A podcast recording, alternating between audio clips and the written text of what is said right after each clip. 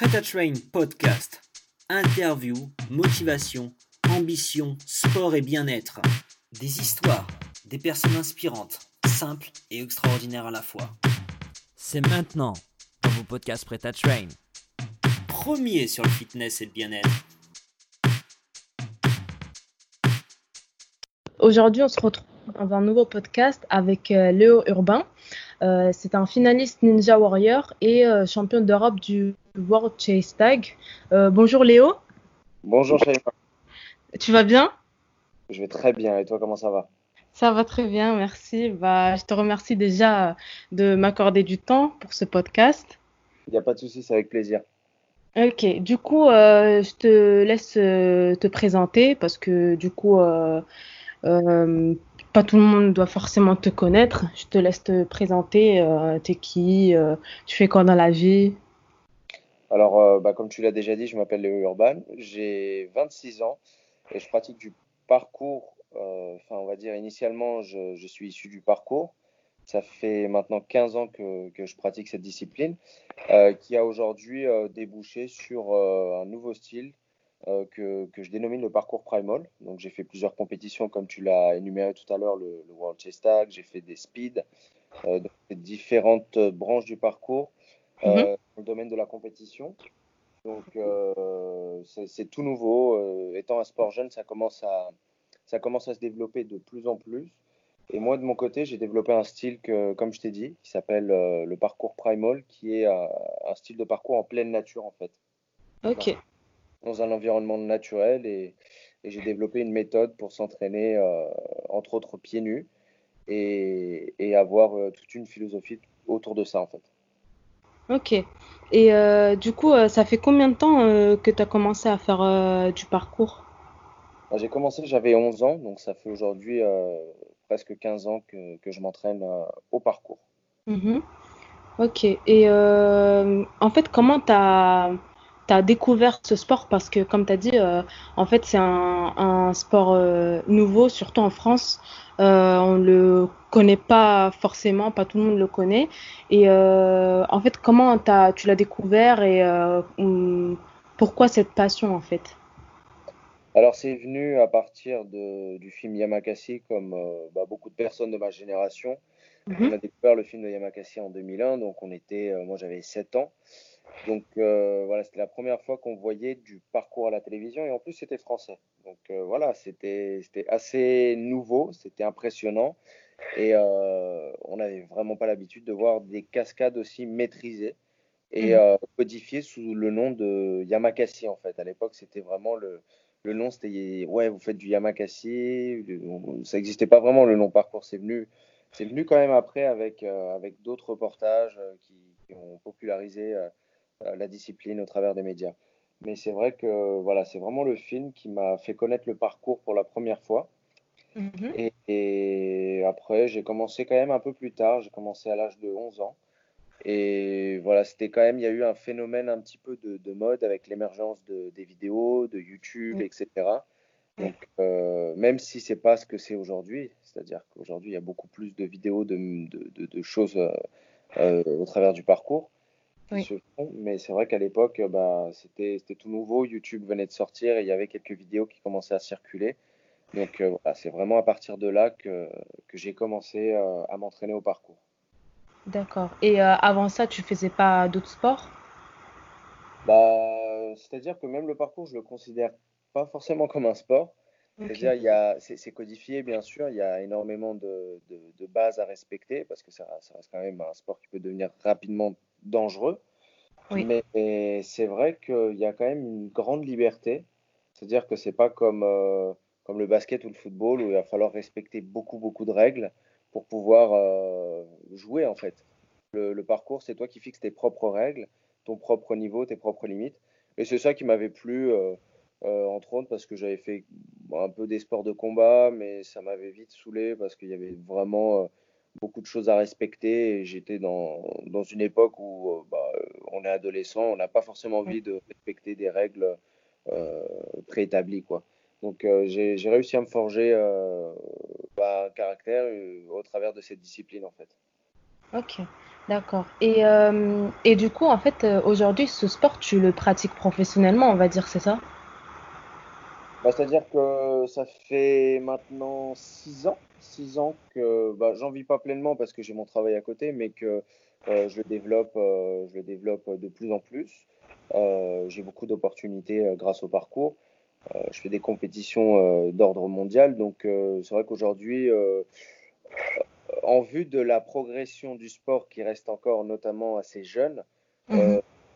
Voilà, je, je suis dans, je suis dans, dans, dans le développement du sport et puis, euh, et puis je suis dans une position qui est plutôt, euh, qui est plutôt bien, tu vois, dans, dans, dans, dans le cadre actuel des choses, quand on Ouais. regarde le parcours et son évolution.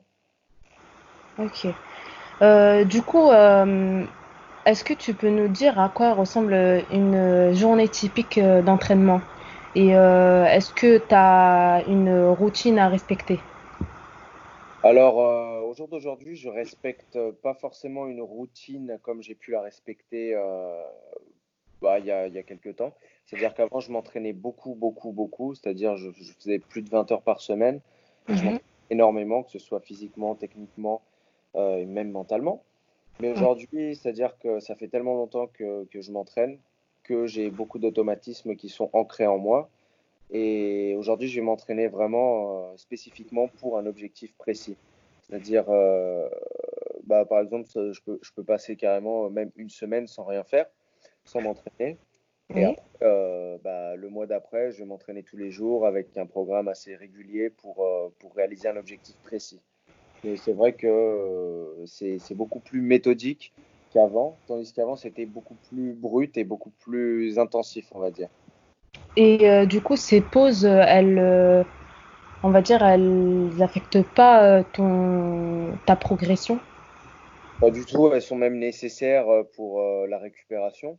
C'est-à-dire qu'une pause d'une semaine, c'est pas grand-chose au final pour bah, la récupération des tissus, des tendons, des articulations. Donc c'est vrai qu'avant, je me l'imposais pas forcément parce que j'étais plus jeune et qu'on a on a besoin de se prouver des choses, on a besoin de faire de se mettre un peu en condition, même de sortir de sa zone de confort et un petit peu se mettre en danger aussi parce que ça fait partie de la progression. Mais Oui. aujourd'hui, comme j'ai fait le tour de tout ça, j'ai des objectifs précis et j'ai justement besoin des fois de, de, de- d'un retour au calme en fait. Et pendant une semaine, euh, c'est pas que dans le physique en fait que ça se passe. Il y a beaucoup de préparation mentale, il y a beaucoup de, de préparation euh, au niveau de la respiration, au niveau de- du calme. Un retour au calme en fait tout simplement pour réaliser ses objectifs et c'est pas que dans le physique que ça se passe. Oui, c'est clair. Du coup, euh, au niveau de ta nutrition, comment ça se passe? Est-ce que tu as, dû euh, avoir, euh, par exemple, une diète spécifique à ce que tu fais ou tu as toujours mangé comme tu en avais envie? Alors au niveau de la nutrition, on va dire que j'ai eu de bonnes bases depuis toujours avec mes parents qui m'ont toujours bah, bien fait manger, donc j'ai pas de problème de surconsommation de sucre ou de produits industriels, on va dire. Donc Mhm. à ce niveau-là, c'est vrai que bah, pour moi, c'est pas un effort de bien manger. Euh, après, j'aime manger et je me prive pas, c'est-à-dire que j'ai pas un régime particulier euh, ou végétarien ou quoi que ce soit, c'est-à-dire que je mange euh, varié. J'essaie de respecter au maximum les, les heures entre les repas pour pas grignoter et tout ça pour, euh, parce que ça fatigue tout simplement ton, ton système digestif et que tu es moins performant. Euh, Oui, mais après, je me prive pas, on va dire. On va dire que je me prive pas. C'est-à-dire que si j'ai envie de bien manger le soir, je vais bien manger le soir. Après, j'ai quand même la chance d'avoir un métabolisme euh, accéléré, donc euh, c'est vrai que euh, je prends pas de graisse. Euh, donc, euh, donc voilà. Après, je me prive pas, mais c'est vrai que j'ai j'ai une bonne, euh, j'ai de bonnes habitudes alimentaires déjà de base. Donc, euh, c'est pour moi, c'est pas compliqué en fait de de, de manger euh, sain, de manger des légumes, de, de, de me faire plaisir aussi, parce que finalement, je pense que euh, être toujours dans la restriction et dans, dans la codification d'un régime, c'est pas forcément bon non plus. Compter ses calories, c'est pas bon non plus, c'est clair. parce qu'on active euh, notre taux de cortisol et on stresse, et du coup, tout dépend. Par exemple, moi, si je commence à beaucoup stresser, je vais perdre beaucoup de masse musculaire, donc ça a un impact aussi sur, sur ma performance. Donc, je pense que c'est bien de, de toujours garder cette notion de plaisir dans tout ce que tu fais. Ok. En fait, euh, c'est un, sport. euh, qui nécessitent d'être calme et être posé, quoi. Voilà, bon, on va pas dire que c'est c'est du yoga non plus. On va pas dire que c'est du yoga non plus. Mais je pense que le yoga, c'est assez complémentaire à ce qu'on fait. Et en tout cas, bah, comme il y a une certaine prise de risque dans ce que l'on fait, pas forcément, mais moi j'aime bien cette notion de rapport, de rapport au risque et d'arriver à le gérer pour moi, c'est un peu l'aboutissement de, ce que l'on fait, tu vois. Et euh, c'est vrai que bah, ça, nécessite beaucoup de calme, beaucoup de, de réfléchi et beaucoup de préparation. Ok, mais du coup, en parlant de prise de risque, est-ce que euh, euh, tu t'es toujours entraîné seul Est-ce que tu as déjà eu un coach pour te guider? Alors, je me suis toujours entraîné seul et par exemple, c'est que récemment en fait que pour le World Chess Tag, on est entraîné par Sébastien Foucan qui est l'un des de, du parcours. C'est un pionnier de la discipline. Et euh, on a cette euh, chance de pouvoir euh, bénéficier de son expérience, de, de, ses connaissances, de son savoir. Et en fait, c'est le coach officiel de notre équipe pour le World Chess Tag. Et, mm. bah, au-delà du fait que c'est un honneur, c'est un privilège. quoi. Mm. Ok, je comprends. Du coup, en fait, le parcours, de ce qu'on a pu voir euh, par exemple à la télé, ça se fait euh, souvent dehors, mais est-ce que euh, tes entraînements ils changent entre l'hiver et l'été? Est-ce que tu les fais toujours à l'extérieur ou bien il y, y a des endroits à l'abri où tu peux t'entraîner? Alors, il y a de plus en plus d'infrastructures qui sont en train d'ouvrir. C'est vrai qu'en France, on est, on est un petit peu en retard par rapport à ça, mais c'est vrai qu'il y a de plus en plus de salles de parcours qui sont en train d'ouvrir. Euh, surtout avec euh, les modalités euh, speedrunning, chase tag, tout ça. Ça va, ça va commencer à fleurir un petit peu dans tous les sens. Mais moi, dans ma pratique et dans mon éthique, on va dire, tu t'entraînes dehors par tous les temps. Enfin, c'est ça l'essence même du parcours, qu'il pleuve, qu'il neige, qu'il vente. T'entraînes en extérieur, c'est ça l'esprit le, primitif en fait de la discipline, c'est-à-dire qu'avant même que le parcours soit codifié et est un nom, l'homme a toujours bougé, euh, que ce soit pour, mhm. pour, euh, pour se déplacer. Il a utilisé son corps pour, euh, pour se mouvoir et pour, bah, pour se mettre à l'abri, pour protéger sa famille, pour se protéger lui ou pour, pour se nourrir tout simplement. Donc pour moi, ça a un côté très ancestral et ce côté-là, avec la société de nos jours, en fait, on est en train de le perdre de plus en plus. C'est-à-dire qu'on est assisté pour tout ce que l'on fait, avec les technologies, les voitures, les téléphones, etc. Et c'est vrai que ce retour un petit peu à notre euh, condition euh, primitive humaine, euh, c'est ce qui m'intéresse le plus et au travers du parcours, on le retrouve énormément. Ok, bah oui, ça, ça a carrément l'air intéressant et tu as carrément raison. En fait, aujourd'hui, on est, on est tellement bien servi, on a, on a tout, que ce soit au niveau des transports, que ce soit au niveau même de la technologie. c'est vrai que vu de ce point de vue-là, le parcours, en fait, euh, on a l'impression euh, de retourner en arrière dans le temps euh, et être des primitifs, c'est vrai. Du coup, en parlant du World Chase Tag, comment tu as découvert cette discipline? Est-ce que c'était en faisant du parcours? Et est-ce que tu peux nous expliquer un peu plus en quoi ça consiste? En fait, le World Chase Tag, c'est né il y a à peu près 5 ans aujourd'hui. Euh, de deux frères, euh, euh, comment dire, londoniens en fait, qui ont, qui ont créé un terrain en respectant un principe très simple que l'on connaît tous, c'est le jeu du chat et de la souris. On a tous joué au jeu du chat et de la souris quand on était plus jeune. Et le côté parcours, en fait, ça donne une autre dimension, c'est-à-dire que c'est plus juste on joue au chat et la souris, c'est-à-dire que on va se, poursuivre avec, euh, avec des mouvements de parcours, avec euh, des cascades de parcours, et ça donne une autre euh, dimension un peu plus extrême, un peu plus, un peu plus impressionnante aussi. Donc voilà pourquoi en fait ce sont des athlètes de parcours qui participent au World Chess Tag. Et pour moi, ça fait partie aussi de, bah, de ce côté primitif, c'est-à-dire que le côté chasseur-chassé, on le retrouve dans la nature, c'est-à-dire qu'il y, y, a toujours des prédateurs et, et, des, et des proies. Et c'est quelque chose qui nous rapproche euh, beaucoup à notre instinct, à notre euh, faculté instinctive et à notre, euh, à notre improvisation énormément. Et c'est ça qui me plaît en fait dans le World Chess Tag.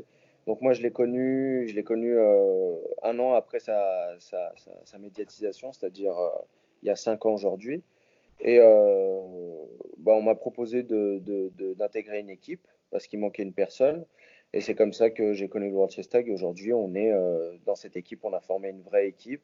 Et comme je t'ai dit, on est avec Sébastien Foucan qui nous coach. Et on a réussi à décrocher un titre de champion d'Europe et champion du monde aussi. Ok. Du coup, euh, vous vous entraînez combien de fois par semaine? Bah, C'est-à-dire que là, avec le Covid, on s'est un petit peu entraîné, il ne faut pas, mentir. Euh, par contre, on va s'entraîner beaucoup euh, post, post compétition, c'est-à-dire 2-3 mois avant la compétition. On va, on va s'entraîner plus régulièrement. C'est des entraînements qui sont très stratégiques, très méthodiques. Euh, il y a peu de physique finalement parce que le physique on le travaille déjà euh, dans le parcours, donc on va vraiment travailler notre stratégie et notre, notre connaissance du terrain, notre technique, etc. etc. Hmm, ok. Euh, du coup, vu qu'il y aura cette reprise d'entraînement, en ce qui concerne les blessures, est-ce que ça t'est déjà arrivé de te blesser? Est-ce que tu as dû dû t'arrêter? Alors les blessures, j'en ai eu, j'en ai eu très peu finalement en, parallèle. Euh, quand tu regardes le parcours, tu te dis ouais, les mecs ils s'envoient quand même euh, assez fort. J'ai eu très peu de blessures et je les ai eu que mes deux premières années d'entraînement, donc euh, donc ça fait plus de dix ans que je me blesse pas, sans compter des petites égratignures et des petites foulures de cheville. chose qui, guérit assez vite quoi. Mais vraiment les blessures c'était vraiment au début. Bon, moi, je me suis cassé le poignet, euh, scaphoïde, euh, et je me, suis, je me suis aussi fracturé la clavicule. Mais c'est vraiment deux grosses seules blessures que j'ai pu avoir sur une pratique qui paraît quand même un peu plus kamikaze, on va dire. Ah, ok. Ah, ça va alors. du coup, ouais, bah, c'est très bien. Est-ce qu'il y a des personnes qui t'inspirent au quotidien? Parce qu'en en fait, tu as l'air de quelqu'un très discipliné. Mais euh, du coup, euh, est-ce que par exemple, il y a des jours où tu n'as pas forcément envie de t'entraîner euh, Et est-ce qu'il y a quelque chose ou quelqu'un qui te motive à sortir et t'entraîner quand même? Alors au début, j'avais beaucoup d'inspiration pour les pionniers, c'est-à-dire bah, Sébastien Faucan, notre coach actuel, David Bell, qui est le fondateur du parcours, les Yamakasi aussi, qui ont fait le film en 2001. Pour moi, c'était euh, la première source d'inspiration parce que on parle des anciens en fait et c'est eux qui ont tout créé. Euh, il y, a, une essence derrière tout ça et c'est ça qui m'a véritablement inspiré. Euh, j'ai des inspirations telles que Alain Robert qui est considéré comme, enfin plus connu sous le nom du Spider-Man français qui escalade des, des tours à travers le monde. au jour d'aujourd'hui, j'escalade, enfin j'ai commencé à, escalader quelques tours à mm. travers le monde. J'ai escaladé la Tour Eiffel, j'ai escaladé euh, la Tour Akbar euh, de Barcelone, euh, et puis d'autres qui sont un petit peu moins emblématiques et connus. Et, c'est pour moi des profils atypiques, très inspirants. Et pour répondre à ta question de des fois tu es moins motivé et tout, en fait, oui, je suis quelqu'un de discipliné, mais comme je te disais, c'est comme pour le régime. En fait, il ne faut pas que ce soit une contrainte, il ne faut pas que tu te forces en fait. pour moi, le parcours, c'est toujours un plaisir.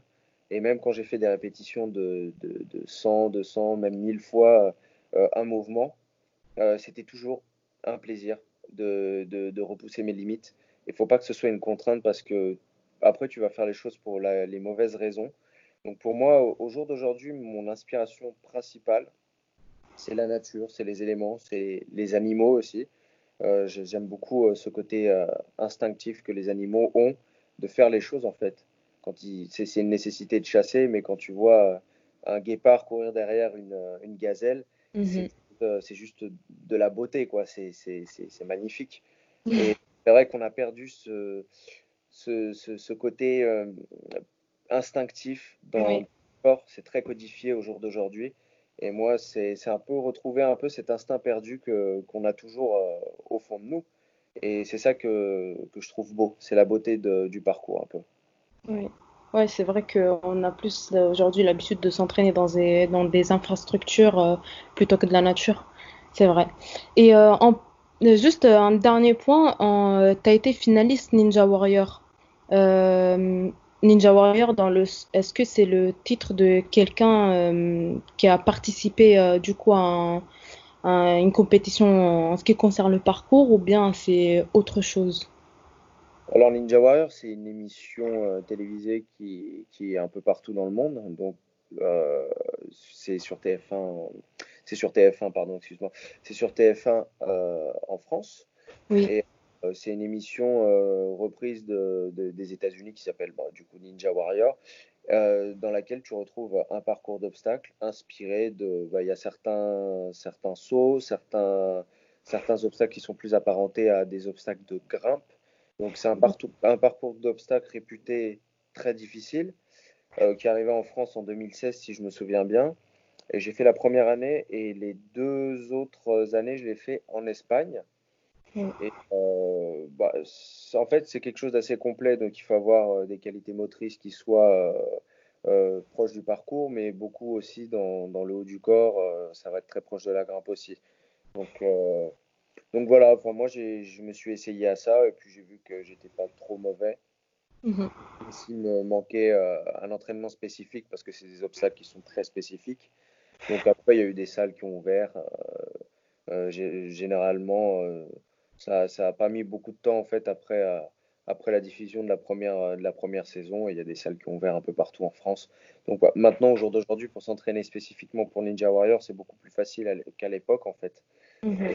Euh, c'est vrai qu'il faut avoir des qualités de base, il faut, être, faut avoir une bonne condition physique, il faut être sportif, mais bon, après, c'est très spécifique aussi. Et c'est un parcours d'obstacles très, très cool et très, très intéressant. Ok. Bah, je pense qu'on a fait euh, le tour des questions. Euh, merci beaucoup. Du coup, euh, on va accorder du temps. Et c'était très intéressant. Bah, écoute, merci d'avoir posé les bonnes questions. Et en tout cas, bah, n'hésite pas si jamais, si jamais à l'occasion, bah, tu as, d'autres questions ou, autres, tu sais où me trouver. Il n'y a pas de souci. Merci beaucoup. Merci à toi. Je te souhaite une bonne, une bonne après-midi. À toi aussi. Au revoir. Au revoir. Prêt à Train podcast. Interview, motivation, ambition, sport et bien-être. Des histoires, des personnes inspirantes, simples et extraordinaires à la fois. À bientôt pour un nouveau podcast Prêt à Train. Premier sur le fitness et le bien-être.